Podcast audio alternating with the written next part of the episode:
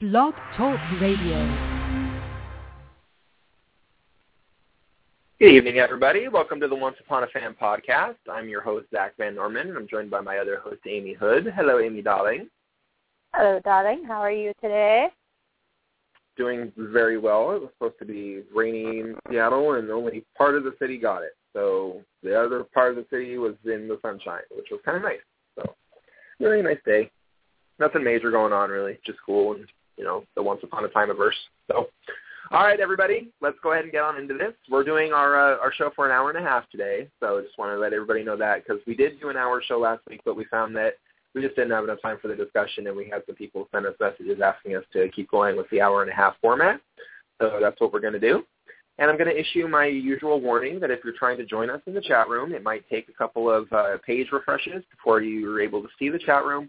But it is open now. We've already got some guests in there. Say hi to Rose, Sarah, and uh, Angie. Hi, guys. Steve in there. Or hi, ladies, I guess I should say. Or women, or whatever the correct term would be. Whatever one you prefer, not trying to offend.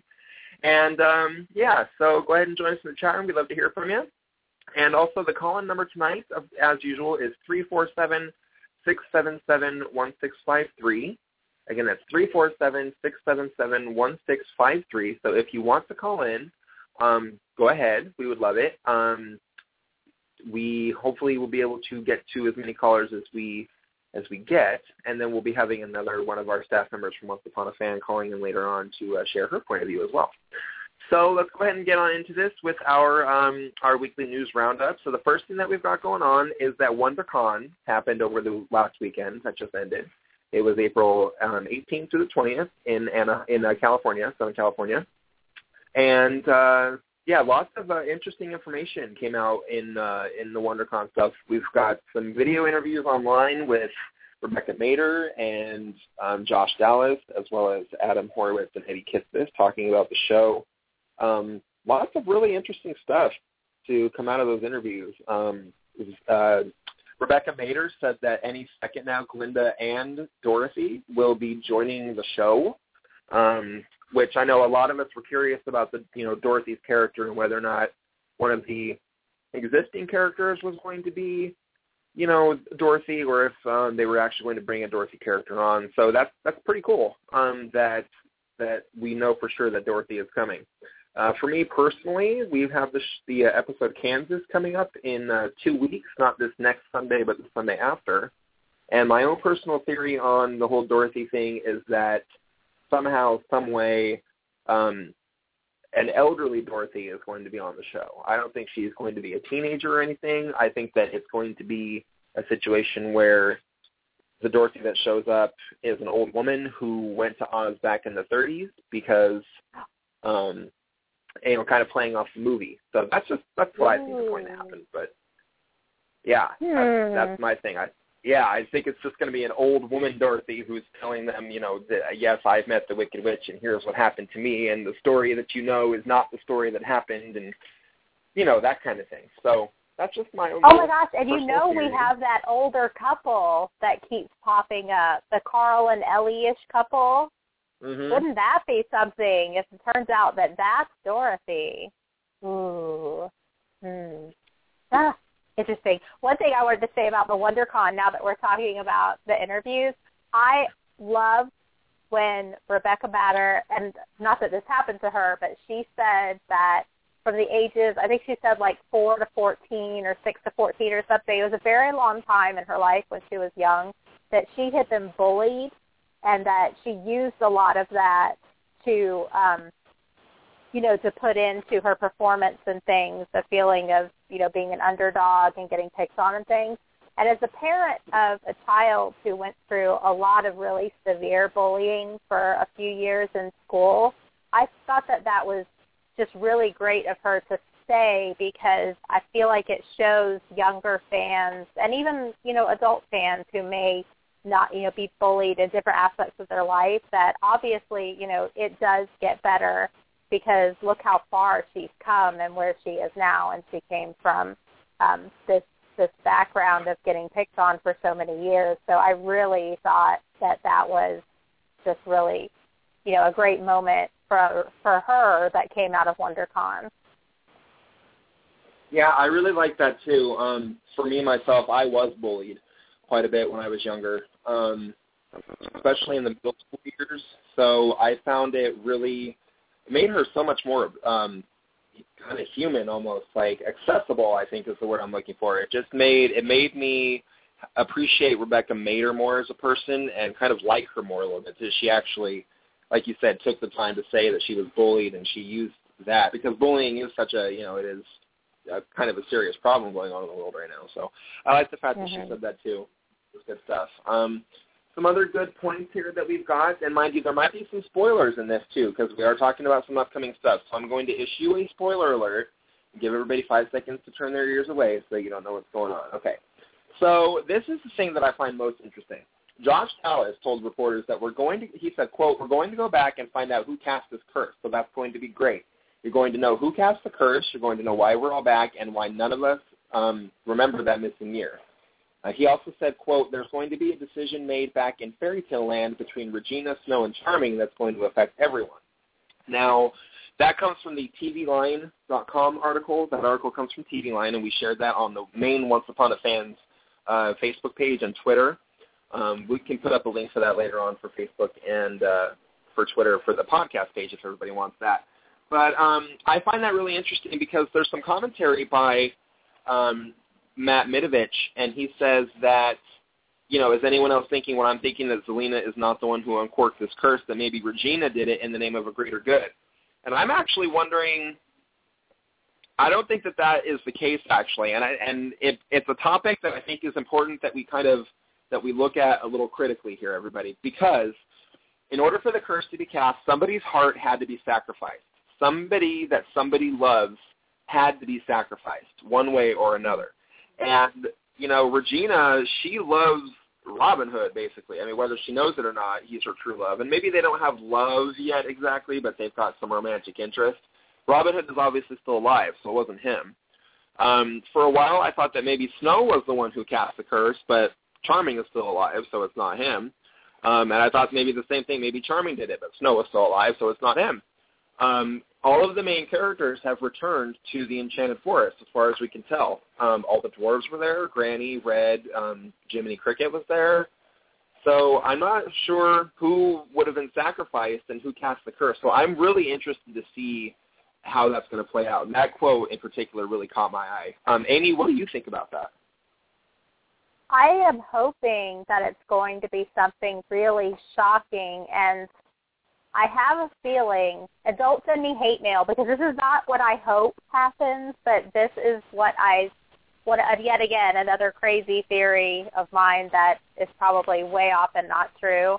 I'm wondering if Snow casts the curse, she sacrifices Charming's heart, and Regina's able to preserve him the way that she preserved Henry when Pan ripped his heart out and that it's a temporary thing and that that is what the big twist is. I think that would be I don't know, I think it would be horrible to lose Charming, obviously, because, you know, we love Snow and Charming, but I really I mean the way they're talking about this being such a dark thing and it's gonna be a surprise and you know, I I almost feel like that's going to be it because Regina doesn't have anyone in that past year of store of fairy tale land other than possibly Robin Hood, that she was loved enough or have the, some kind of bond with enough yet to sacrifice that heart. You know what I mean?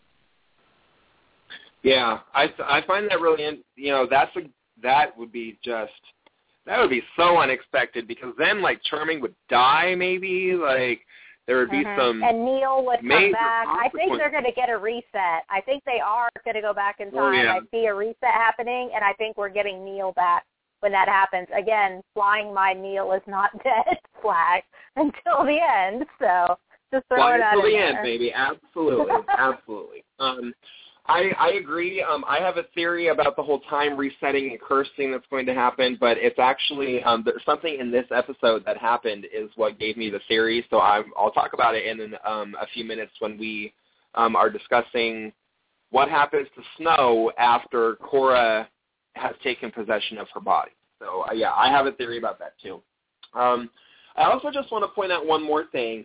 Um, it's not really news related, uh, really, but um, there were some publicity pictures that ABC released of um, Glinda and kind of the you know the upcoming episode, and I tweeted about it, and I also um, I actually I don't think I I put it on Facebook. I only put it on Twitter, but um, Glinda is wearing a necklace that, except for the jewel in the center, is the exact same design as Zelena's necklace, and I can't help but notice that because I have been saying since the beginning of the Oz storyline that Zelena's necklace has some kind of significance one way or another. And Mhm. um, now seeing that Glinda has a necklace too, it really reinforces that fact for me. Um, I'm really wondering who the other two witches will be because I'm going on the assumption that the witches of Oz are the ones who wear those necklaces. So Mhm. You know, I I can't help but notice that this year, you know, Regina has had a lot of necklaces on or neck wear, shall we say, where it's almost like a, a very elaborate choker necklace piece. Um, she's had that, and then also Emma got her swan necklace back from Neil before Yes. he died. So I'm wondering if the other two witches, you know, quote unquote witches laws are going to be Regina and Emma. That's kind of my idea. I mean, obviously Regina would be the Wicked Witch of the East because she is the Wicked Witch of the West sister. I mean, Mhm. that's what I'm thinking at least, because also Maine is in the East Coast. You know what I mean? So she's the Wicked Witch of the East. So Right. yeah, I I'm, I am wondering if if Emma is going to be the one who, you know, ends up being the other the other witch. So lots of good stuff, lots of good stuff coming out. Um, but yeah, so I'm interested interested to see what's going to happen with that. Also at WonderCon, Adam Horowitz and Eddie Kitsis they spoke. Um, they said that Henry's memory issues will be decided before the end of the season, one way or another. Um, I hope it's the way that he gets his memories back because I I don't like this with him not having his memories. I like I wish he would hurry up and get them back. I don't know if that's an unpopular feeling among the fandom or not because I really haven't seen a whole lot of comment on it, but I hope he gets them back soon. I really do. Yeah, me too. Um, I I actually yeah I I have a few points to say about Henry's memory loss and a few of the things. Um, I have I have kind of an editorial commentary, if you will. I'm not the editor of Once Upon a Fans by any means. Gareth Hughes is, but um, I do have my own kind of podcast editorial comment on that whole thing. So we'll get to that later on too. I've got a lot to talk about today. So then. Um, we've got some other news here, uh, which I think that Amy has some birthday news for us from this past week. Yes, our Sean Maguire, who plays Robin Hood quite well, we might add, and you know he is fast becoming a big fan favorite, even though you know he's only recently becoming more and more part of the show. But he had a birthday this past week, so we want to wish a happy birthday to him, of course. I believe it was the 18th that was his birthday. And also, I don't know if you all saw it, but Lana did a photo shoot for a magazine called Regard Magazine, and the whole thing is online, and it is absolutely gorgeous. I mean, it is, some of the pictures are just, Lana's always gorgeous anyway. You guys know I'm madly just crazy for Lana. I think she's fabulous. She looks perfect in these pictures. So good. Yeah, she looks really gorgeous. Um, I mean, like you said, Lana always looks fantastic, but there's really, really gorgeous photographs. I'm loving the lighting in a lot of them. Um, very natural light, very bright, kind of happy, you know, uplifting more. It's not. I like that they stayed away from like an evil queen theme. You know what I mean? I like to see other sides of Lana. Um, Yeah, so I really. yeah. I'm really happy that they didn't just, you know, like there's not a bunch of apples in the pictures or something like that because I think that would have been kind of lame. So, yeah, um, that's pretty much it there. And then today is Earth Day, and we want to say Happy Earth Day to everybody because um, the Earth is our home. It's extremely important that we all do what we can to, you know, like recycle and reduce carbon emissions and go green and all those things. It's not Yeah. just like a trend or something. It's kind of essential for our survival. Um, I mean, for me, in here in Seattle, I can tell you that when I was a kid, we had winters, like autumn and wintertime, it was always pouring down rain. Always. Mhm. Um, you know, you always had to have an umbrella because locals in Seattle, we don't carry umbrellas. And so you would have to have an umbrella and a raincoat and all these layers and things like that. For the past couple of years, our winters have been so dry, uh, very, very little rain. And, you know, we're already seeing the effects of that because, you know, trees and stuff up here that normally get all that rainfall, there a lot of them are turning brown and stuff like that. So even the stuff that's happening across the rest of the country, I know it's happening everywhere, but you know we mm really see it prevalently in Seattle. So I just want to make sure that everybody knows that it's Earth Day, and you know turn out your lights when you leave the room. Don't have your water on while you're brushing your teeth. Try you know all that kind of stuff. Just doing my my, my good Samaritan job here and doing some PSA. So, yeah. we did gardening uh-huh. today, and I actually sent pictures to Zach because we were my husband and I were at Home Depot shopping and I saw how cheap the bricks were and the spray paint. So uh, I'm sure none of you will be shocked but with my love of Oz. We bought several bricks and some yellow spray paint and some flower seeds. And so in our little backyard garden, we're putting in a little yellow brick path and we're planting poppies along the sides of it and I'm gonna you know try and craft a little small scarecrow to put back there too. And it's behind our house, so you know the people walking by the front and sides won't be able to witness all of my crazy, but you know it'll be back there for me, and I'm all excited about it. So I'll tweet some pictures. And on another side note, just to tell you how loopy I've been today, I was out there and I told Zach this happened. I was looking across the neighborhood yard and I saw the biggest rabbit I had ever seen in my entire life. I said, I told my husband, I said, "Oh my God, look at the size of that rabbit! It's huge!" And then it caught a frisbee in its mouth, and I realized it was just our neighbor's dog. So it has been kind of a crazy, hectic little bit of a day, but that was what we did for Earth Day. We started our little Yellow Brick Road garden in the backyard. Yeah, and the, just the the pictures that I've seen of kind of the the pre sorry the preliminary work, it looks pretty cool. I can't wait for it. It's, I I'm so excited for you that project for you, just because I know how cute it's going to be. And eventually, when I come visit you at your house down in Orlando one day, then yes. you know I'll be able to see it too. Yeah. So. Um, and also, when we were doing the convention stuff, I made a mistake. Uh, not a mistake, but I left some stuff out. So I just want to let everybody know, give everyone a reminder that Spooky Empire's Mayhem Convention is coming to the DoubleTree by Hilton at the entrance to Universal Studios in Orlando from May 30th. It's May 30th through June 1st. Um, mm-hmm. So um, Wanda Bria is going to be there. Rebecca Mader is going to be there. Lee Arenberg. Um, oh gosh, who else is going to be there? Amy? Sean Maguire. Sean, Sean Maguire, Maguire will be there too. You're welcome. Uh, so just want to yeah, make sure that everybody knows that. That convention too, and then um, obviously July has San Diego Comic Con coming, and we will have um, full coverage for you from that event. Um, I'm going to be attending for um, press, kind of covering the press room, so we will have all of the coverage this summer, just like we did last year for San Diego Comic Con. Cannot wait to bring you guys those interviews and find out what kind of, you know, mysteries or can't you know answers I can get out of everybody for season four, um, and kind of talk about things that happened in season three because I think this has been a really powerful season. Um, kind of, it's I think it's giving season one a run for its money to be honest. But um, yeah, there's a lot Definitely. of stuff for that. Angie, I see you in there. That you'll be at the uh, that, that you'll be at Comic Con. I can't wait for that. I can't wait to see you again, my darling.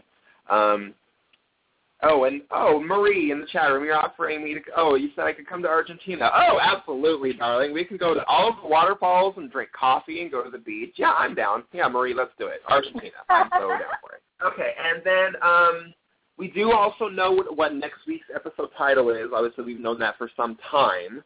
Um, there's also a lovely promo for that episode, which looks very intense. Um, but we'll, uh, I think we'll talk about that when we get to the end of the episode because we can't talk about what's going to happen before we talk about what has happened. So, with that being said, let's launch on into this. We're going to be doing the same thing that we have been doing for the past couple of weeks, where we um, kind of recap the flashback storyline first, and then mm. um, we'll do the present-day storyline afterwards, everybody, okay? So here we go. In the flashback, we see, I mean, it starts out with Cora at a bar. She's, you know, a bar wench.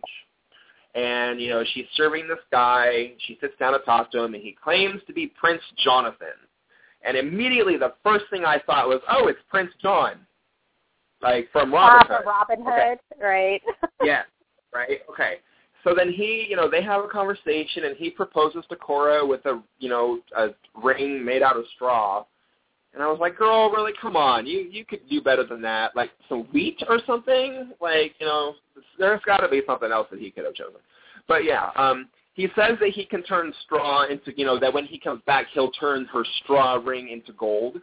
And it kind of it made me laugh because um, Jane Espenson on Twitter, she did confirm that this episode happens before The Miller's Daughter. So when Jonathan says that he's going to turn the Ring of Straw into gold, I thought to myself, oh, so now we know where Cora got the idea to claim that she could do that from The Miller's Daughter. She got that idea right. from stuff that happened in this episode. So I like how they kind of brought that roundabout. Mm. So then she offers, you know, since they're like engaged, she offers to accompany him, you know, keep him company in his room for the night. so then um, two months later, we see that Cora is in the rain and she's waiting for Prince John, and she's got probably the worst umbrella I've ever seen. It looks like an umbrella out of a tropical drink, to be honest, something that I'd be drinking in Argentina with Marie or in Florida with you, Amy. So um, she has she's under umbrella, and it's be and it really though I think that that the fact that her umbrella was so kind of crappy. I think that that speaks to her like her income level and the fact that she was so poor that she couldn't even afford a decent umbrella. So I do like that. That's pretty nifty. Um, so then, yeah, she's waiting for Prince John. She finds him later on at this lovely gazebo that seems to make an appearance in a lot of different places these days. And um, she finds out yes, that he's the that gardener. thing is everywhere. It is everywhere. It's in the Enchanted Forest. It's been in like it's just everywhere. That thing. It gets around. It must be jumping through Yeah. portals or something. Maybe. yeah. I want So one then, for um, my garden. Oh, exactly. The the road can lead right to the gazebo.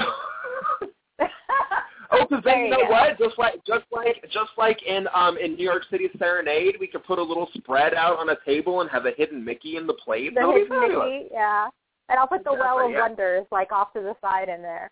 It's all good. Exactly, but yeah, just don't include the creepy chick from The Ring that was in that movie because you know that when the Oh, yeah. that when when, Nyx isn't guarding the Well of Wonder, she's crawling out of a well and then going through your TV and killing you. I hope everybody knows that. Okay, so. I'm Jake name I just saying. So then so then um Cora finds out that Prince John is in fact not a prince. He's a gardener. Yay. And then um she tells him that, you know, she's pregnant. Oh no. Uh, uh she's kind of in a spot there. So she demands some money from him and, you know, kind of struggles with him to get the attention of some guards who I didn't even see any guards, so I don't know who she's trying to get. But um he runs away, he leaves her. She sits down to cry and Prince Leopold shows up to help her. Oh boy, here we go. So then Cora and Leopold, who as we all know is Snow White's father, are walking in the woods and she's cold and they need to have a fire going on, but unfortunately being a prince, Leopold doesn't know how to start a fire. So Cora does it. Right away I was like, dude, really? Like, okay. Like you've had it pretty good, man. So, you know, they start a fire and they start to get cozy, you know, and he's talking and you know, I love how the fire was like symbolism of like their burning passion for each other, so to speak. You know what I mean? So yeah, they kind of kindle it in their hands. yeah, you know, just a little bit there. And then Leopold tells her about his his engagement to Princess Eva because they've been engaged since she was born, you know, betrothed, if you will, um, since she was born. Well, that sucks for Cora. So she basically puts the idea in his head that, you know, what she says, what's the use of having power if you don't have the choice of who you wed? So then it's kind of clear that, you know, they're like together and stuff like that. Okay, cool. So then the next time that we're in the flashback, we see Cora is back at the traveling gazebo, and she is wearing a lovely frock. She's got a lovely little kind of cloak on, if you will, looking very princessly with her white fur collar around, looking quite gorgeous, that Rose Mm. McGowan. And then she has a conversation with Jonathan because he shows back up, and, you know, he blackmails her basically and says, if you don't give me money, then I'll tell your prince that you're pregnant with my baby and he'll leave you and blah, blah, blah. So she agrees to do it, and then he goes away. Well, unfortunately for Cora, Princess Eva, who is Snow White's mother, is listening on the other side of the gazebo wall, and she hears everything. Yeah. And that really does have some consequences, yeah. Um, so then, yeah, that, but I found that the flashback storyline, that since there wasn't very much flashback, it kind of went by really quickly, actually, when I was watching. Like, there wasn't very much to the flashback story. So, um, so yeah, um, later on, Cora is, you know, in the castle. Young Cora is in the castle, and she's leaving to go meet Prince, you know, Gardner Jonathan now, the Prince John, the phony king of England, as it were. She's going to meet exactly. him to pay him off. Yeah, you know, she's going to pay him off so that he'll keep her secret, and Leopold stops her.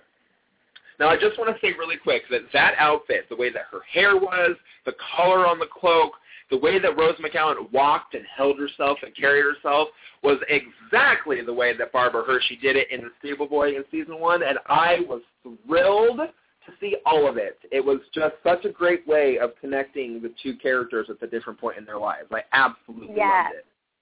I did too. I thought that everything I mean the out from the styling of the outfit, the you know, the cape, the way she walked and moved, her the, her expressions she made on the face mimicked Barbara Hershey so well that I mean you really even though realistically the two actresses do not look a lot alike, they really did. I mean you could see Barbara Hershey in Rose McGowan in those moments. Yeah, great, great job from Rose McGowan. I'm, I I loved it. Um, I just thought that was really nice. So then, mm. um, Leopold asks her if there's a baby. He says there's rumors that you know you have a you're pregnant with a baby, and Cora lies and says that there is no baby. Well, that was the wrong thing to do because Eva comes in and she confronts Cora about it, and even though Cora denies it, Eva tells Leopold that he needs to check Cora's pockets to see if she's got anything in there. He finds the necklace that she was going to use to pay off Gardner Jonathan, and he dumps her. Um, you know, lets her go. The guards take her away, and then Eva, you know, was talking about how you know a a a, a wife who's worthy of him will give him a, a pure child, a child pure as snow, and so of mm-hmm. course then, you know, we know that those are Snow White's parents, and they're going to be together. Okay, cool, nifty. All right, cool. Just really quick about this whole thing. I know that there are a lot of fans who are very confused about the continuity, particularly because of the Stable Boy and the fact that in that episode, Leopold shows up and proposes to Regina. No, and now apparently it changed because now it's set up so that he knew that Regina was Cora's daughter when he proposed to her. And when Cora and Leopold share that look in the Stable Boy, there's now history behind it. Mm-hmm. And I, and fans who are confused, I'm with you. Um, right. I I recognize I I I know how they set it up. I see what they've done, but I'm sorry, it is completely one thousand percent creepyville that Leopold would propose to Regina after he almost married her mom. Like it's just creepy. Right, right. I, I agree. And and does he know that Regina is not the child that Cora was pregnant with when you know he dumped her and sent her away? That really wasn't clarified either. I don't know. I there were parts of it as far as the flashback that I really liked how it touched back to things in the Miller's daughter because I love, you know, this how we see how she got the idea to suddenly say she can spin straw to gold and things like that.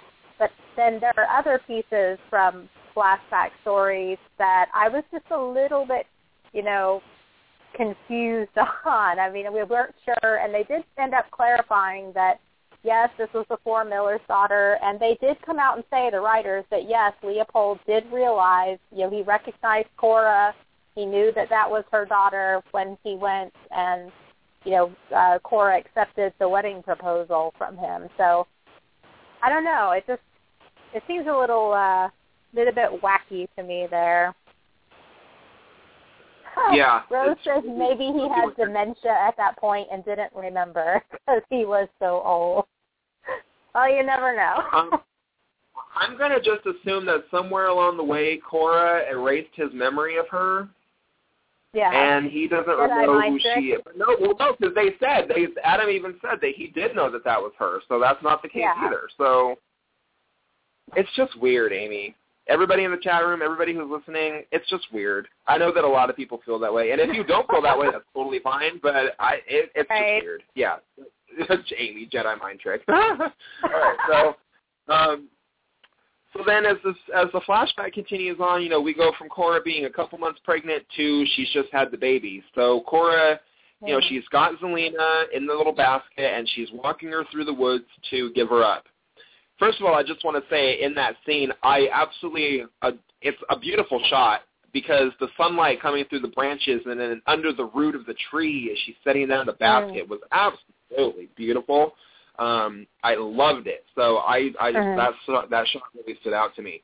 So then um, Cora gives Zelena up to give herself her best chance, which is kind of a play on you know what Emma and Snow have done, you know, as far as giving up their children for the child to have their best chance. Well, Cora is doing the opposite. She's giving up her child so that she can have her best chance. So Right. you know, it's a reverse. It's a, and it's not like Cora is like bad. I mean, you know, she, granted she's the miller's daughter and she's a bar wench and all that other stuff. But it's not like she couldn't have still taken care of her. It was just her ambition to be queen is what held her back, really. So that's Exactly. And I hope that the intention of this episode was not to build more sympathy for Cora because and I and I really don't think it was because there were things where yeah, I did kind of feel a little bit bad for Cora like Leopold not letting her at least, you know, kind of explain um not that there's a huge excuse because it was kind of trampy of her to escort this man upstairs. you know, she sure they were quote unquote engaged, but still she had only waited on him in a bar a few times. But I I love the, that they turned that line around. We've heard it with Snow about Emma, and we've heard it from Emma about Henry, and I felt like it was such a great parallel, you know, just to show how far apart those characters are from the way Cora's mind and heart works, because she wasn't heartless at this point. So this is just how she Right. thinks and how she feels. She puts the baby, Right. puts Zelena down, and says, you know, sorry, but this is what has to happen for me to have my best chance. And it's a complete opposite of what Snow and Emma were thinking for their children. You know, they wanted to give their children the best chance, not themselves. And I love that they used that line and just tweaked it so that it fit Cora's like sort of social climber mentality and personality. I thought that was fantastic. yeah, I agree. um, the, the the mirroring, if you will, of, of what they did there, I I just I loved it. Yeah, I thought it was great. So then, yeah, Cora gives Lena up and she walks away, and then like immediately after she walks away, the green tornado shows up and comes down mm-hmm. and grabs Lena and takes her to Oz. And I've I know that there are a few theories on this. None of it's been confirmed yet, but here's what I want to know: Who or what conjured that tornado to take her to Oz? Like, who did it? Was it her? Like, was it Zelena's magical baby abilities that we saw in It's Not Easy Hmm. Being Green? Like, did she do Well, that? But if that's then why does she have them?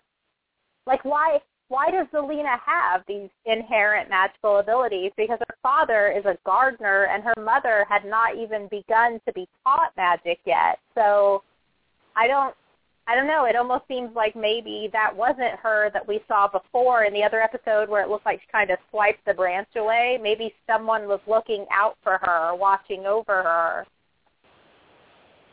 I don't know. It just Yeah, it's, it's bizarre. it is. Hmm. Peter Pete says in the chat room, he's saying that the Blue Fairy did it. I'll, I buy it. I'll buy it. And then here's the thing, though, and this is what's so weird. Mm. Yeah, let's say if like if it was a person or whatever, okay. Rumpelstiltskin spent all of that time trying to jump board, you know, trying to jump worlds so he could come fi- find Baelfire. And apparently a baby can conjure a tornado that takes you in between lands? There has to be something more to this. There just has to be. Mhm. I I can't accept that ex- there has to be something. I just Freak there just weather has to be. phenomenon. Yeah, you know, Freak like I mean, this, phenomenon. Yeah, you know, it's whatever. Like it'll just be on, you know, the Enchanted Forest Nightly News, you know, whatever. Like I'm just, it's confusing. I don't understand how that happens. I mean, Angie's Maybe it saying was Oz is Glinda. not. Maybe Glinda Oh. conjured it to save her, brought her. Okay, I'm just talking out loud as I'm thinking. So if if this gets wacky, don't send me crazy emails or hate emails. Maybe Glinda conjured the tornado to save Zelena because she was going to be left there. And then you know how in the original Oz stories, Glinda can bestow the kiss, or she does on Dorothy, and that keeps her safe. So maybe she watched over Zelena for a little while, but obviously something happened there because things didn't turn out great for her. Yeah, I don't. It's, that we may never get an answer on that, but it's still something that I'm really curious about to know. Like that big old green storm just came out of nowhere and took somebody from one world to another. I would really like to know an answer to exactly what happened with that, because we know all the ways to travel. Well, we know most of the ways to travel magically between realms, either a portal, you know, the magic bean, or through a mermaid, or now apparently a like tornado thing. Okay, cool. Mm-hmm. Where did it come from? Like, I still want to know. Okay, so then, and that pretty much, you know, that ends the flashback, actually. Um, there wasn't very much to the flashback story at all. So that was kind of where that goes. So now that we've wrapped up the flashback part of it, let's get into the present day storyline because I feel like the present day storyline is really where the meat and potatoes of the episode took place. What about you? Yes, I definitely agree. In fact, one of my favorite scenes probably of the entire three seasons happened in this episode. So definitely, I feel like present day story stuff was important this week. Yeah, agreed. So the episode starts out with Regina looking in the mirror. She is wearing a blue dress and she's putting on ruby earrings, which is very Dorothy of her, don't you think? I do. I actually wrote that in my notes. awesome. I'm glad you caught it. So then, um, Zelena, you know, there's a knock at the door. Regina opens the door, and there's a basket of green apples sitting there for her. And when the camera comes back up, we see that Zelena is in the house wearing a fabulous outfit, if I may say so myself. And she has, she's wearing this, just like this great belt with this like leather vest skirt thing and this green shirt and her fantastic hat that looks almost like a like an old copper's hat from like old England or something like that. I just love it. It Mm. makes me happy. Um, so then you know she's taunting Regina and they're having a conversation and stuff. And really the whole point of that conversation was so that Zelena could make fun of Regina because she spent gold to take Regina's heart. And then, of course, we see Rumpelstiltskin, Mr. Gold, approaching Robin Hood and his merry men in the woods.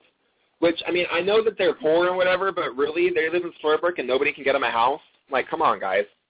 Surely there must be some kind of there's got to be somewhere for them to live besides just the woods for crying out loud. Okay, Right. so then, so then Rumple nearly kills Roland, Robin Hood's son, before he Robin Hood agrees to get. to. Yeah, and it's He, very even- he clear that even he says, "I don't want to do this." Yeah, poor guy. especially since he just like lost his son and now he's being forced to kill somebody else's son. Very, very just.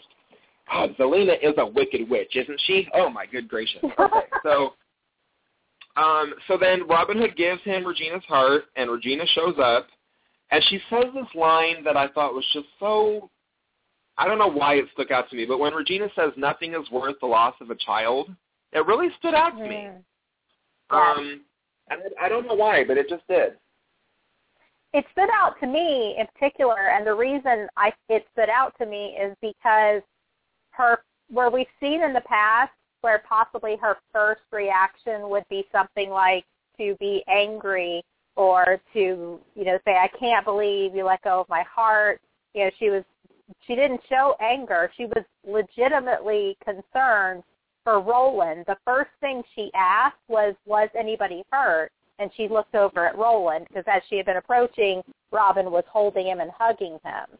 So I think that's why it stood out to me because her initial reaction was not even, I mean, she just lost her heart and could possibly drop dead at any second because, you know, she doesn't realize yet what Zelena needs it for. So her first concern, even with all that, is, you know, is to think of this child. So that's why it stood out to me and I thought that was a really great moment for Regina.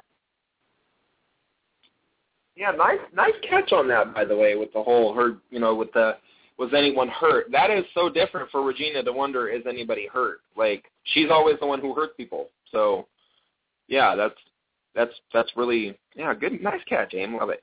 So then um Belle and Regina so then, right, Regina goes to the pawn shop and she has the scene with Belle. And I absolutely loved it. I loved it so much, and here's why. Mm-hmm. Belle starts telling Regina off, saying, "You have done nothing but tortured me and like abused me ever since we met each other. You put me in an asylum for 28 years. You held me captive in your tower. Like, are you out of your mind? I'm not going to help you with anything." Yeah. And then the moment, the moment that I never really thought that I would ever see happen happened. Regina apologized to Belle and meant Yes. it. And she meant it. Did you see? Yes. Yes, I love that she said the it. bookworm has teeth. Ah, was such a good line. Yeah, it really was. It was it was fantastic. I I loved it. I thought it was great. Um, because it's showing and and it speaks to another scene that I love later on in this episode. And the, and yeah, I'll I'll talk about why I more about why I love this scene later on because it, it relates. So then they're looking for the candle. And, and and this is one of the funniest lines of the night. Regina goes, "Where's the candle?" And Belle holds up Lumiere, and she's like, Mhm. "Here." And goes, "Not that, Liberace. The two-sided candle's no use to kill my mother." yes, Not that was that probably my favorite line of the night. I was laughing so hard. In fact, since Sunday night, I've been saying that. Like anytime I ask for something in our house and somebody brings me the wrong thing, I'm like, not that Liberace, give me something else. So yeah, I love that line. I was laughing so hard. Yeah, I was. That was one of my favorite ones. I, I thought it was. I thought it was great. So then, mm-hmm. you know, they she leaves. I mean, well, that's the last time that we see Regina and Belle, you know, together. Then later on, and the next time we the the, the storyline, Emma and Snow are, you know, they're at Regina's basically. They're sitting in her her library, her study, her her seance room, whatever it is. So, um, and what I love about this too is that both Emma and Snow were wearing blue, just like Regina was at the beginning of the episode. And I Mhm. think that that Amy, you and I talked about this privately, um, and you mentioned that. Well, actually, I, I won't speak for you, but I like the fact that they're all wearing blue because it kind of gives all of them a Dorothy vibe, so to Mhm. speak. Like Regina is just trying to get home, and she had the ruby earrings on at the beginning of the episode, so that's very much you know like Dorothy. Emma has always been trying to get home, you know, to Mhm. find her family and all that other stuff. She's wearing blue. That's very much like Dorothy.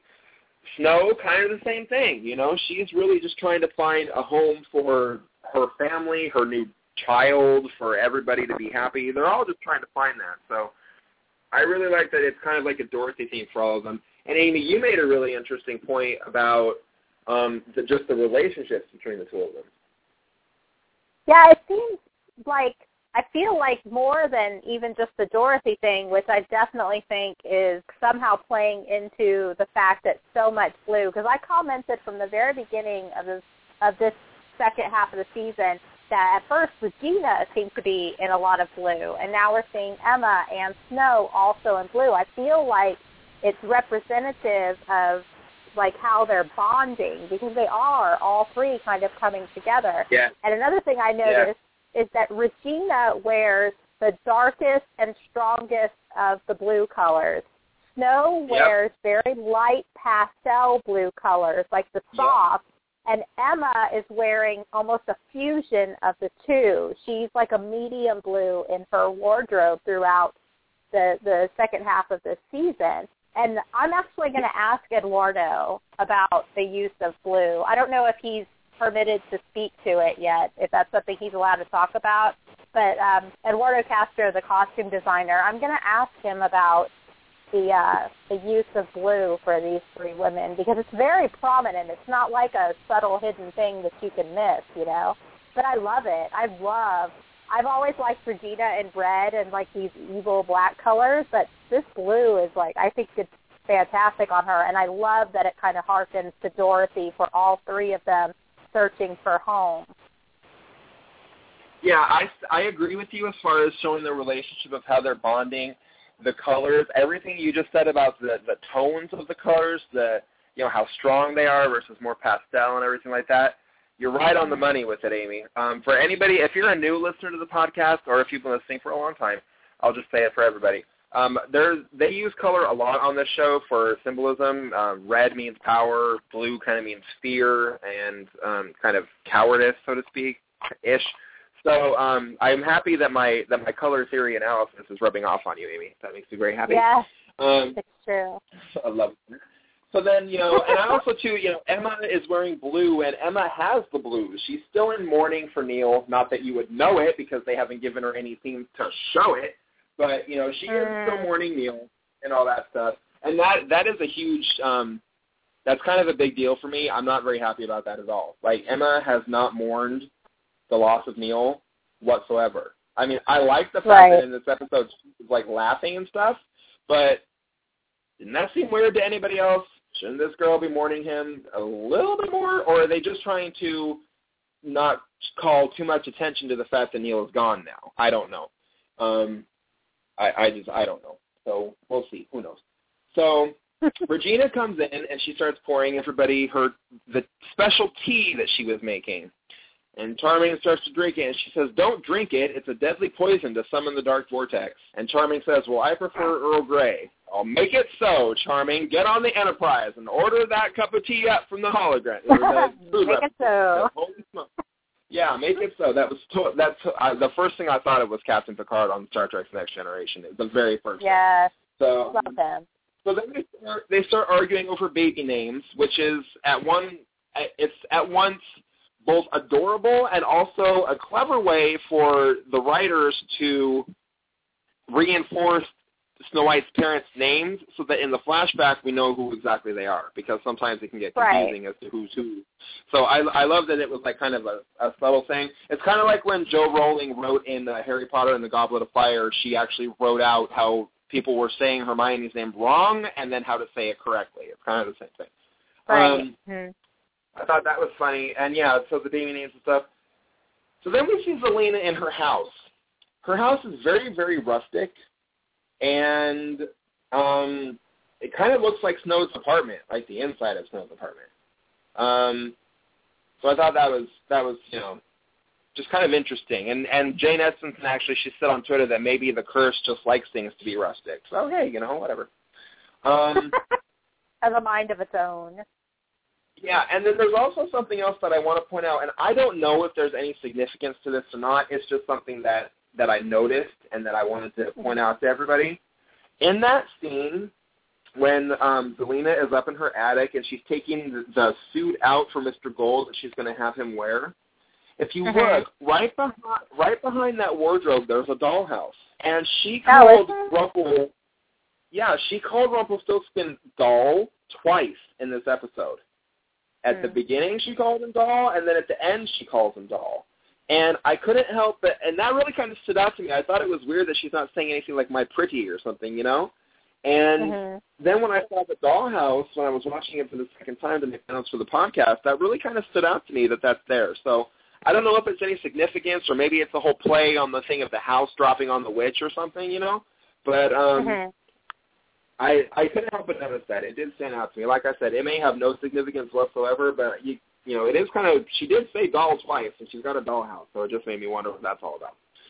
Um, and also the other thing I love about it is when Zelena closes her trunk, her trunk has West written on the lid. Like on the address part of it, it says West. It's like the only thing that's clear that you can read. Kind of totally. See, I was going to Um, mention that too because there's also some initials that I couldn't make out what they were. I was going to ask if anyone in the chat room or if you had noticed what they were because you can see like two initials, but I wasn't sure what they were.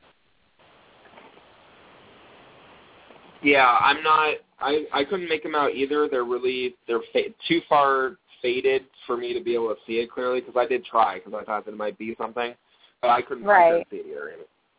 So yeah, I did notice that though. I thought that that was cool. So then, of course, Zelena forces, you know, she brings that suit down to Gold in his cage in her storm cellar. She tells him, you know, she's basically dressing him up. She's playing dress up like he's her doll Mhm. playing to what I said earlier. So I just I thought that was kind of weird. Um, And then, oh, I'm sorry, Marie, if you couldn't hear me. I just saw that in the chat room. I hope that you eventually got the hang of what we were talking about because I have no idea what part you missed. Okay, so then um, Regina tells everybody that they have to open the portal to talk to Cora. Okay, so then they do that. They open the portal and they try to talk to Cora, and nothing happens. She she doesn't talk to him. Like the table bounces and the portal closes, and you know that's that's pretty much it. And I love when when Regina says that people don't normally talk to the dead because you need the murder weapon and the murderer, and she looks right at Snow. Sure. Like the tension in that scene is really like kind of palpable. So yeah, Yes. it's kind of weird. So then um Snow. later on, yeah, poor yeah, poor yeah, poor girl. She went she she went through it in this episode. Let me just tell you, that poor girl went through it. So then after the seance, everybody is leaving Regina's. And Snow offers to stay and help Regina clean up. Now, everybody in the chat room, everybody who's listening. This was probably one of the best scenes of the entire show for any season that has occurred thus far. Amy, how do you feel about what I just said? I agree. This scene and then the last scene that they have together at the table Oh. are two of my favorite things and I feel like watching them like in my mind I'm thinking about the last two and a half seasons, all the, you know, miscommunication and misinformation and hate and all this other stuff that has been between Regina as far as her feelings for Snow and all the things that could have been for them. And, you know, just because of the way things were twisted by Cora or by other situations. And then to see these moments where they came together and they were both kind of, you know, ready to get past that and almost, I mean, really almost like a mother-daughter scene is the way it felt to me because, I mean, Snow's mother died very young, and Regina was her stepmom. So Regina was kind of, you know, that mother figure for her, and she missed out on having that. And now, I love that they're kind of bringing it around. And to me, those scenes seemed very much like a motherly and a daughter scene together, and I absolutely loved it. Me too. Um, I'm going to start with, I'm going to um, bring up some specific dialogue first, and then I'm going to talk about why I love the scene so much. So Snow offers to clean up, and Regina says, I'm not in the mood for a heart-to-heart. And Snow says, I'm not sure that's physically possible right now. And Regina actually laughs. It's a small one, but she laughs. And then she says that Snow can help with the teacups. And what's funny, Amy, is that when Regina said that, the first thing that went through my mind was, can a pregnant woman ride the teacups? I think that's a dangerous ride for a woman to get on. And then I'm like, oh, wait, no, she's, she's talking about actual teacups. My bad. So, yeah. that was- can everyone tell I'm a bit of a Disney freak? Just a little bit. So, Just a little. um, yeah, it's yeah, whatever. So, but then when they're in the kitchen, they're talking, and it's the same scene from the sneak peek that we all saw. That you know, um,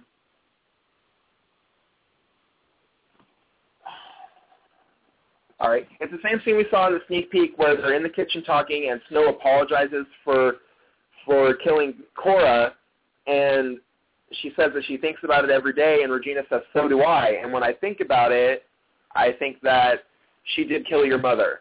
And so I acknowledge that, I re- or I recognize or whatever, that our history is, our situation is complicated.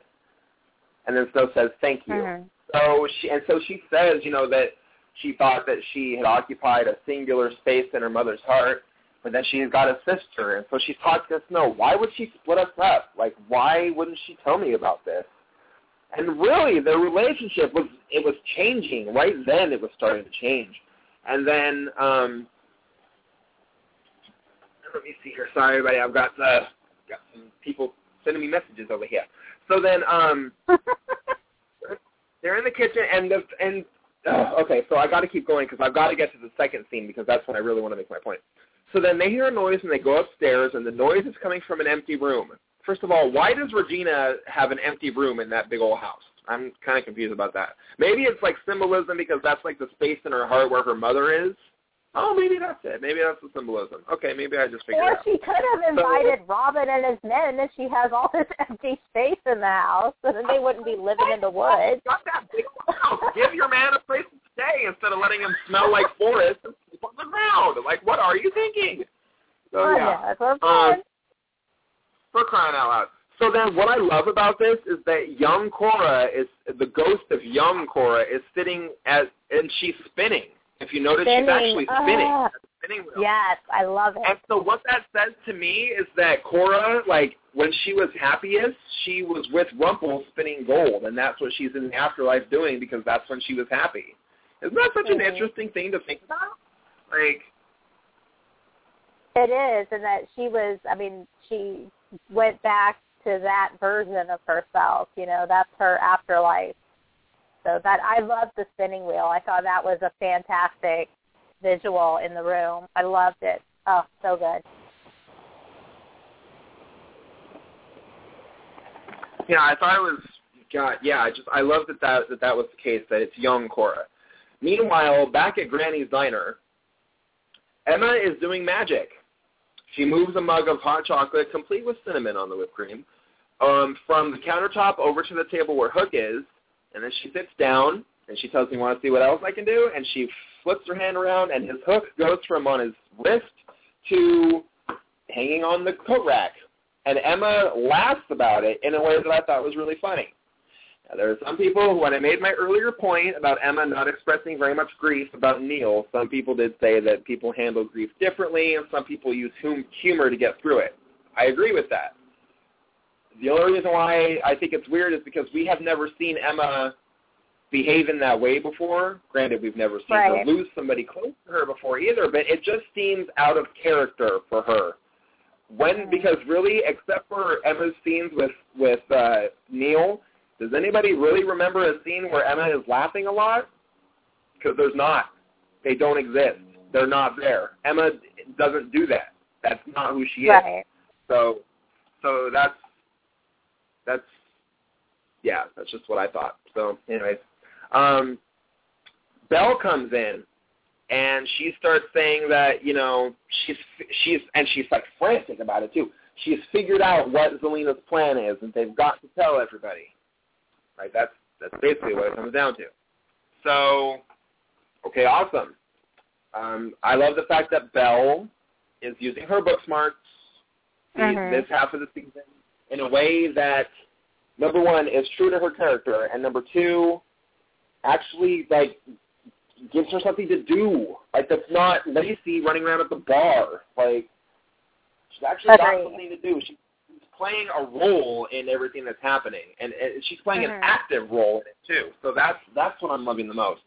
And this is actually the perfect time to bring on our uh, me. our other Once Upon a Fan staff member, Teresa. Teresa, are you there? Uh, yes, sir. Uh, just um, logged on. We lost audio a second ago through the other one. So can you hear me now? Yep. Oh yeah, I can hear you. I just can hear fine. you. Okay, great. So you were bringing the you were you were just mentioning, I believe, uh, about uh, Outlaw Queen. Uh, no, we're actually we were talking about um, Belle and her uh, her book skills and how she's playing an active role in the storyline right now.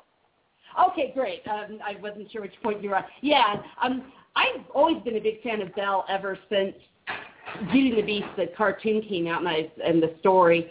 Um, I really like what they've been doing in 3B with her especially, but this week it was just, they hit the nail on the head. As far as Belle, she's in Gold Shop. It's almost like, may I help you? She's got uh, her all of her little items there ready to go. Regina um, makes her request, and you, we've just seen her going from place to place, getting out the books, looking at the sources, and and then providing the information, which is Belle's strength. It's it's her superpower is being is, is being that bookworm, and and this is the first time they've really let that come through. Her other superpower, of course, is being Rumple's strength, and I think Ricker comes out. But I also really liked the way up to Regina about having listening a little bit. Yeah, I I think she was always going to help her. She wasn't going to deny Hey, Teresa, can you hear me? We're losing you.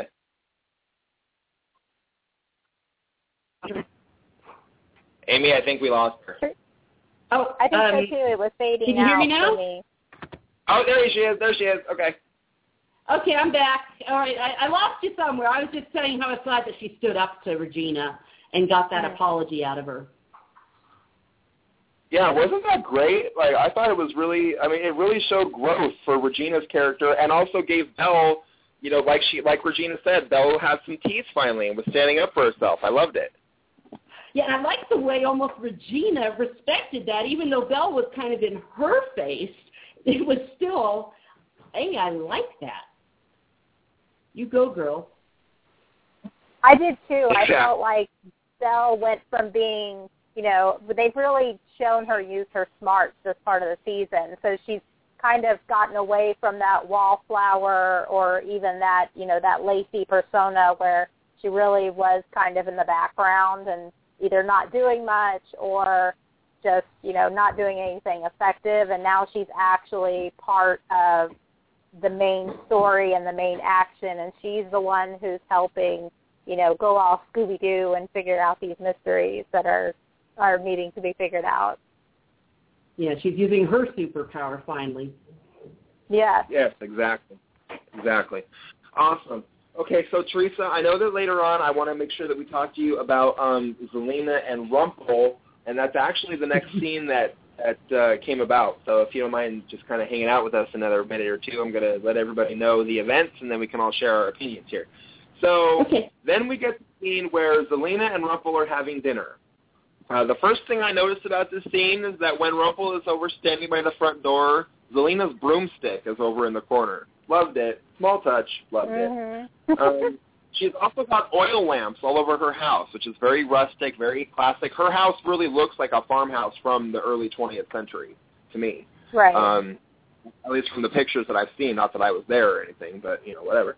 So um, then that's when Zelena reveals her plan to, you know, change the past. Meanwhile, at Regina's house, Ghost Cora attacks Regina, and so Regina poofs her and Snow downstairs. Cora shows up again, and Regina holds her off.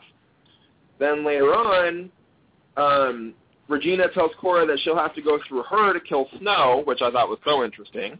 And Snow did too. You, did you see that look that she gave Regina, Regina at that point? I thought that was kind of weird. So good. Yeah, and then and then Ghost Cora punches Regina in the face. She punched her or she slapped her, one or the other. But she hit her in the face, and then she jumps inside Snow's body. You know, kind of Patrick Stewart or Patrick Swayze style in Ghost.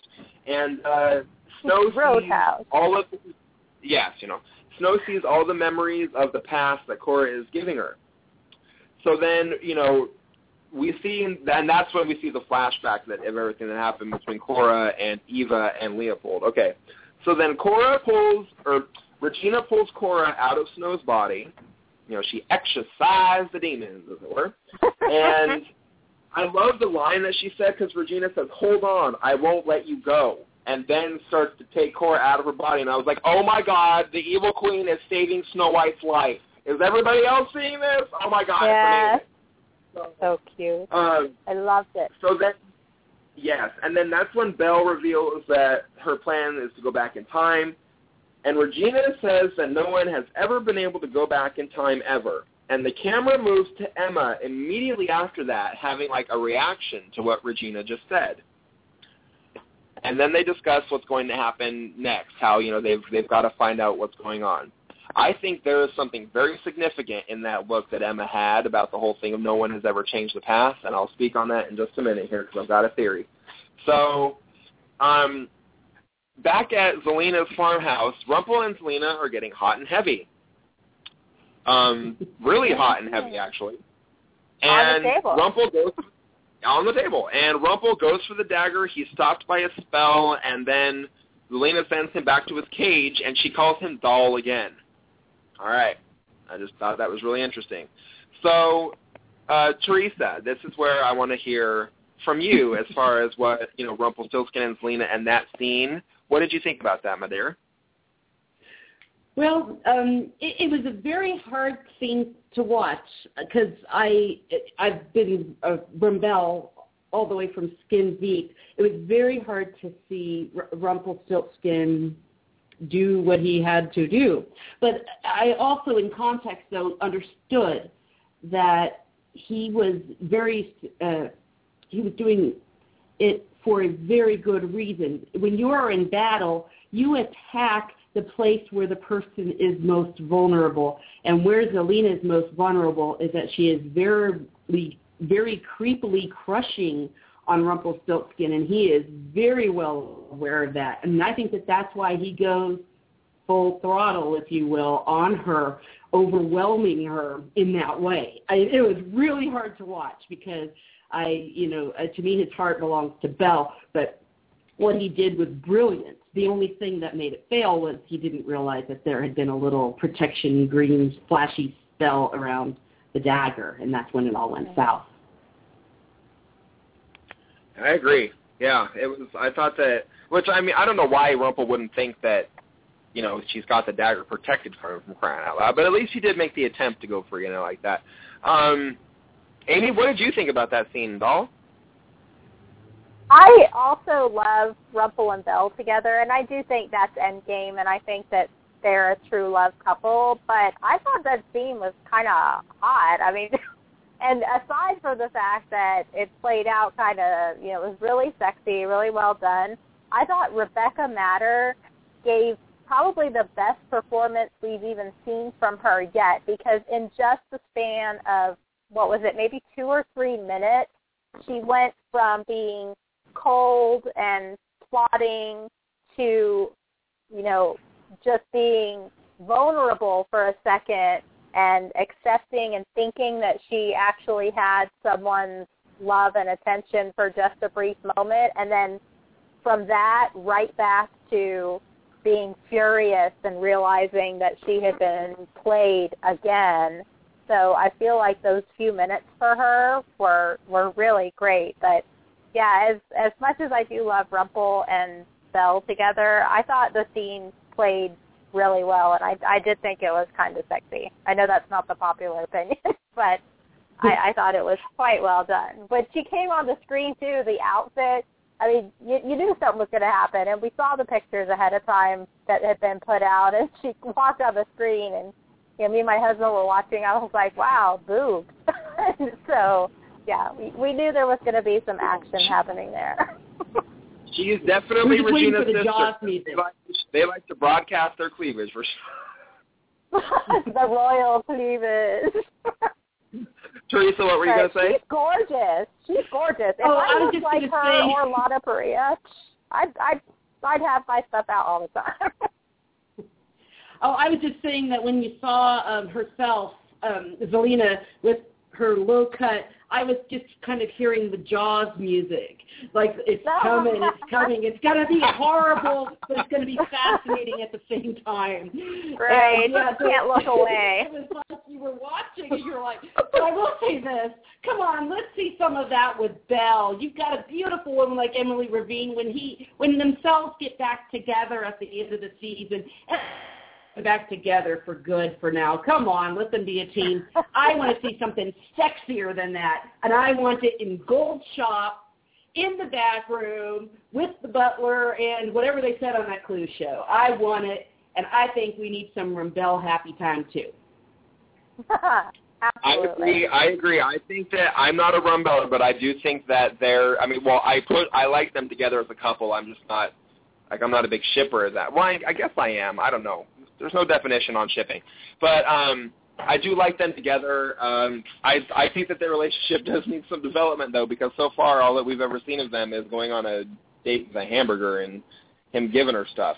So I really like to see a little bit more of that relationship get developed. Um, yeah, for sure. So um, I'm going to go over a little bit of what else happened in the episode, and then Teresa, I'll bring you back on for uh, for the discussion on Outlaw Queen because I know how much you love Outlaw Queen. So just hold on for me just one second. I'll bring you on the line here in just a minute. Okay, cool. So okay, then we get the scene where Snow and Regina are cleaning up, and Snow says that you know that Dr. Whale said he's okay, and then she goes, and he told me I have a tough placenta, which somehow came out creepy. May I? And then she starts sweeping up the floor. I thought Yeah. that was pretty funny. actually. Um, and it is, and it is creepy. There's no somehow way about that. That's just a creepy thing to say. Like Frankenstein just told you that you have a tough placenta. I would be a little freaked out about that myself. So Plus, they had a one night stand in the first season when they were cursed, and now a Dr. curse, Whale Amy. They were Frankenstein. cursed. Now. They, They were, were cursed. cursed. They were cursed. They he's also okay, he's the OBGYN, he's the pediatric doctor, he's the surgeon, he's what, osteo also because he did some work on Greg Mendell was he in the hospital. This man has Yes, got so many and he's the PhDs. room. And he's the Yes. emergency room doctor too. He is the emergency room doctor. Like this man must never leave the hospital except to date, because I mean, really, he he's doing it all. I don't know if I'd want the guy I had a uh, one night stand with. Of course, he has been there before, so it's not like he's gonna see anything new. but she had a one night stand with him, and now he's gonna deliver her baby. Oh my god, I I have to try so hard not to crack up laughing right now because I still have to do the podcast. Okay, because otherwise I would be dying rolling on the floor. Okay, so then they're talking. Snow and Regina are talking about Cora, and, and Regina says, "You officially have a less damaging relationship with my mother than I do, and you killed her." you killed Um, her. Yes. Uh, I thought that was great. And then Regina expresses sympathy for Snow finding out about Eva and you know, how she's not who she thought she was. And and then it happens. Snow White sits down at that table, and she and Regina have a heart-to-heart that was actual, real growth and development between these two women. And that is why these scenes, this one and the other one, are some of the best scenes of this entire show, of the entire series so far. We're showing growth. We're showing development. They're actually feeling their situation. They're talking about it in a way that's not just, I'm going to kill you. Well, I'm going to kill you. Like, they're actually dealing with their problems, focus, like focusing on the future, deciding to let the past go. Snow is grabbing Regina's hand and saying, your heart will find its way to happiness again. Regina is crying. Oh my God, that scene was amazing. Can you hear the passion in my voice, everybody? That scene was effing amazing. It was. It was amazing.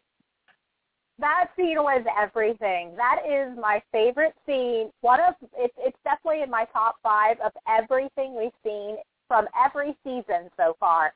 I absolutely love, like I mentioned before, in your head you know all this past and history that's happened to these two women, and there's always been these little moments where if one small thing had been done differently, things could have been different for them. They could have been happy as you know stepmom and daughter. And in that moment we actually see this bonding moment. Regina is no longer holding this hatred or harboring this you know ill will towards snow and snow loves her. It's like they really have this genuine love for each other back and forth. And snow's the one that gives hope to regina that she can be happy. Regina tells her she doesn't think it's possible and she's the one that tells her, you know, you feel it with your, I know you, and you feel everything with your Yeah. whole soul. And I freaking adored that moment. I thought that was, it was so short, but it was my favorite moment in a long, long time. I absolutely love it. Yep, me too. When when um when Snow says, you know, obviously our paths are more complicated than we thought, and Regina Mhm. says yes, and if we had known that, I wouldn't have spent so much time trying to kill you. Exactly. And then Snow says, and then Snow says, well, we would have found something to fight about. I was a brat, and Regina's like, yeah, your mother's daughter. your and mother's they like laugh child, it. yeah.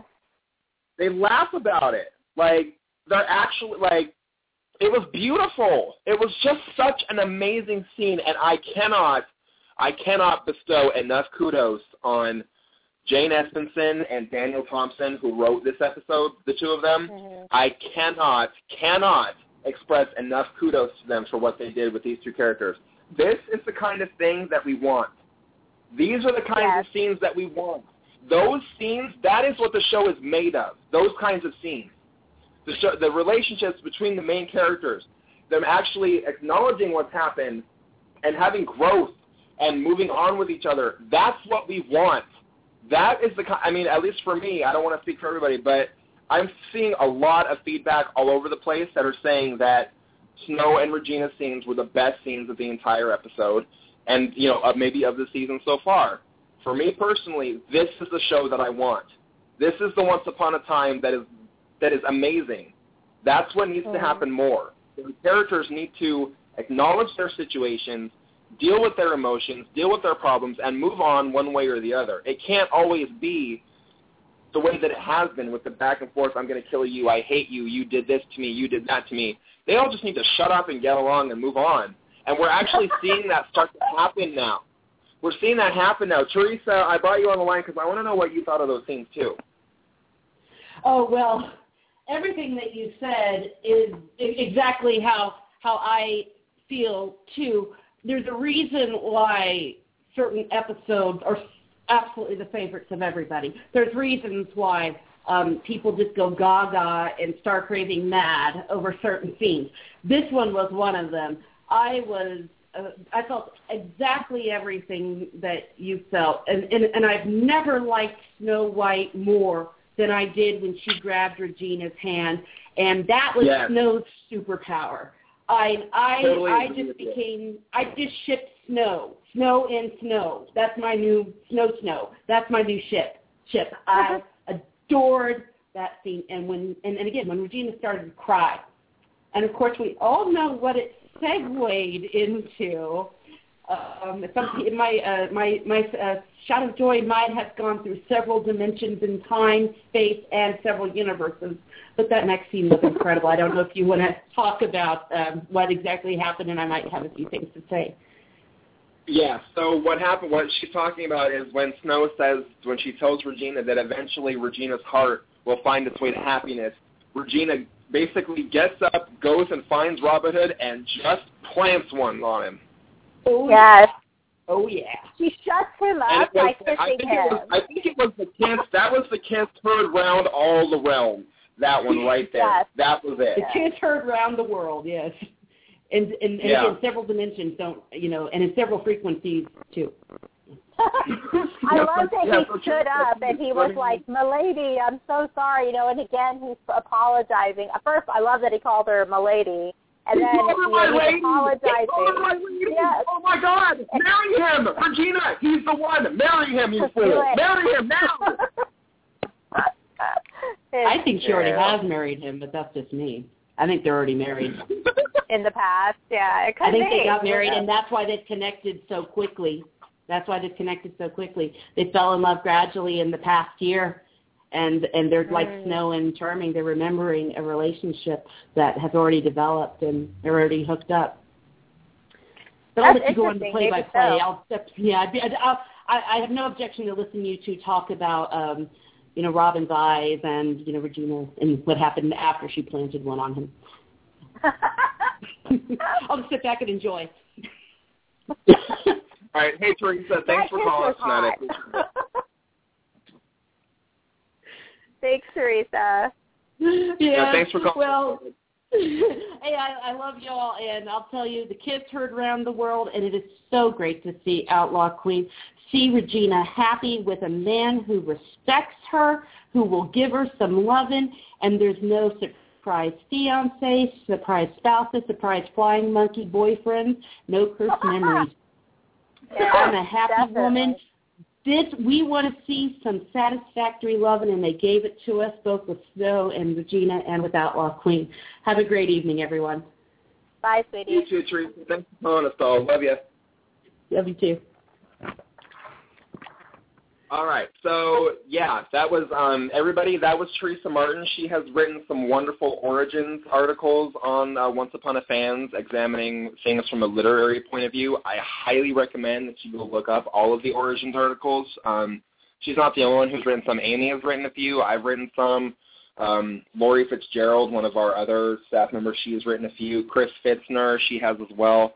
Um, just examining a lot of you know the literary origins of these characters and the the comparison to their Once Upon a Time counterparts and a lot of other stuff. So if you're interested in that kind of thing, I really highly recommend that you look it up because they've all written some really good stuff, and I love what Teresa does. So yeah. Um, and oh my God, yes, that scene. I mean, I know that I may have just gotten a little bit crazy there a second ago for not only the Snow and Regina scene, but also the Outlaw Queen kiss.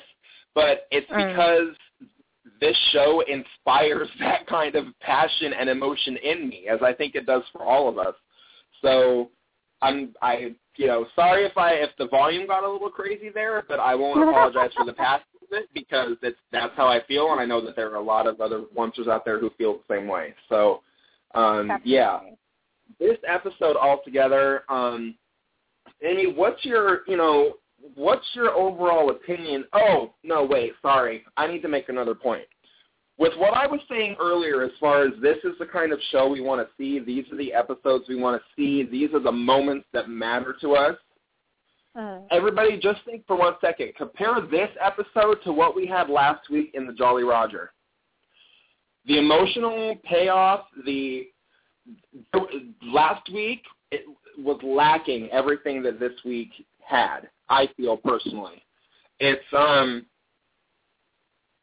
that's just how I feel. Um, I really feel like last week's episode, especially in comparison to this week's episode, was just kind of filler. I said last week that I thought it was boring.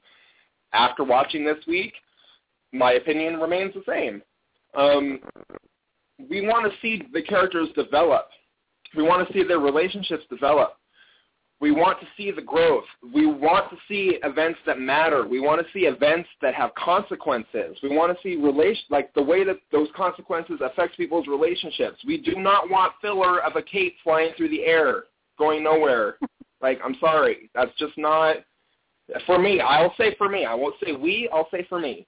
That's not what I want to see. I am far more interested in the personal relationships between these characters and having them feel their situations and grow together as people because that's what people do.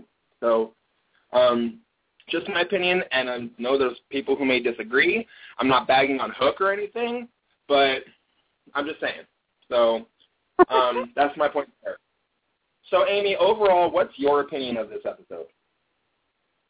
I liked this episode, but after the first viewing, I was a little bit confused by some of the flashback things with Cora and Eva and how that tied into, you know, Eva tripping Cora and the Miller's daughter.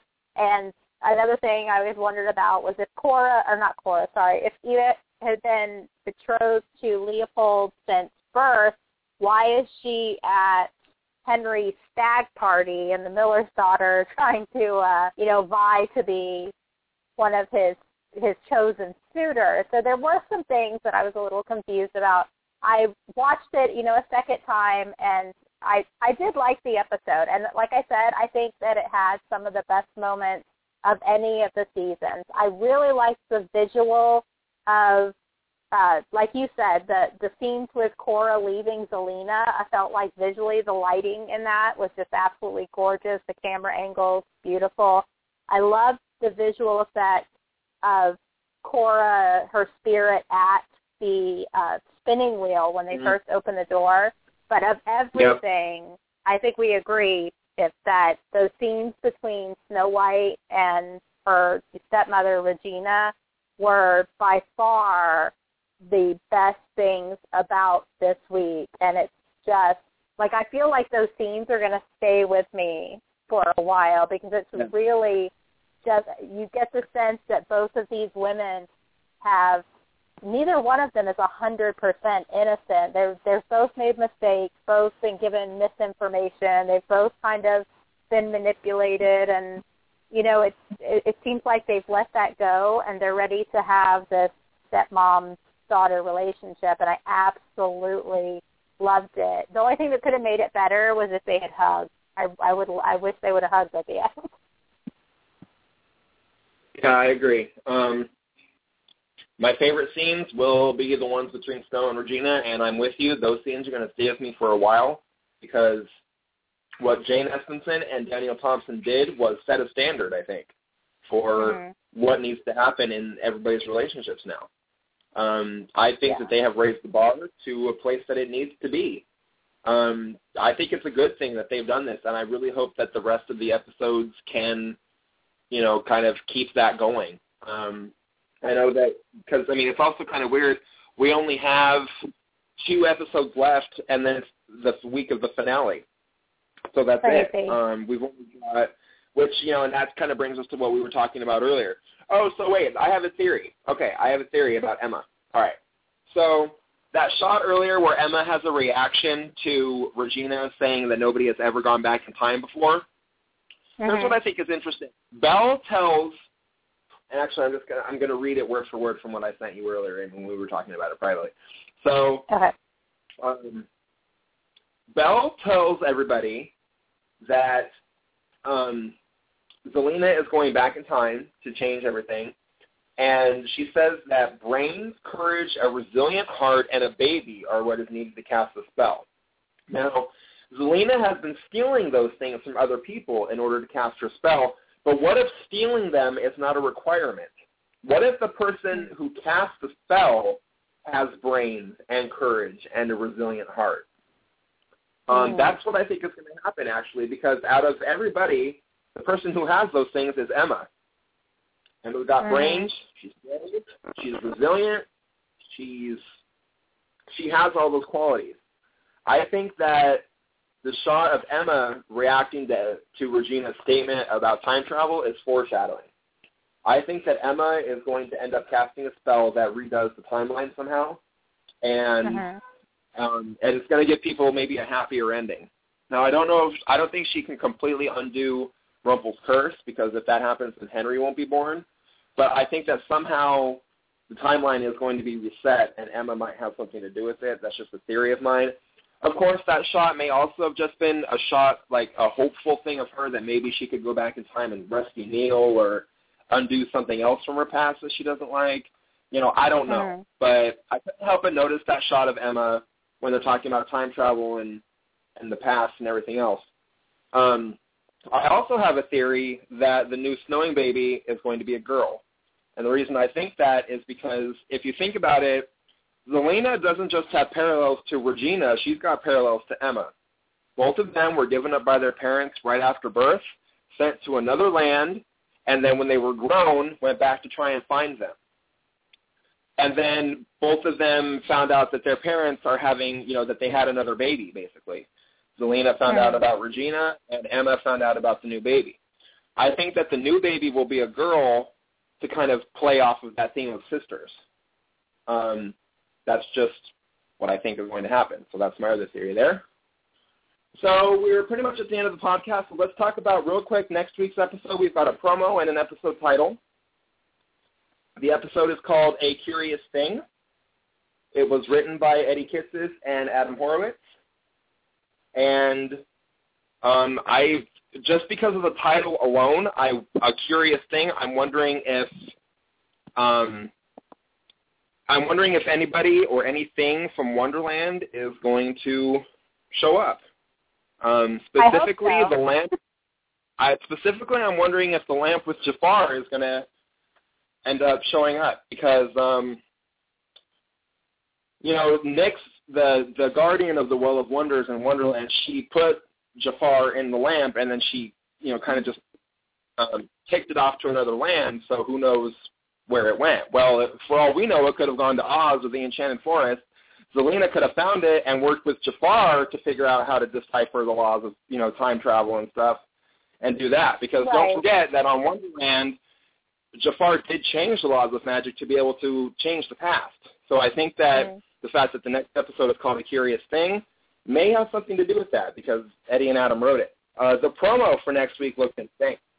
Absolutely insane. Yes. Um, God, how do we only have one minute left?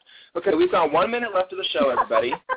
um, I don't understand. It doesn't feel like we're talking that long, and then all of a sudden it's the end of the show. So, um, yeah, the next week's episode looks insane. Zelena is taking Henry, and all kinds of stuff look like it's going to happen. I can't wait. I can't wait for next week's episode. We I can't believe that we're already at the end of the season, pretty much. Like we only have two episodes left, and then the finale, and then another hiatus. Oh my good gravy! What are we going to do? Oh wait, I think we'll we have a plan for definitely that. do some rewatches. We'll have lots of stuff going on as far as the pod, and we've got all the Yeah. cons coming up too after that. So we'll definitely have stuff for the podcast. Yeah, convention coverage and things crazy. like that. All right, the show is coming to an end. We've only got 10 seconds left. Thank you all for joining us in the chat room. Um, to Sarah Benedict, Angie, Rose, Katie, Marie in Argentina. I love you, darling. I can't wait to see you again soon. I hope we can do it. Um, Sarah, please feel free to come up to Seattle. I'd love to see you. That's pretty much it for our show, everybody. Good night. Good night, everybody.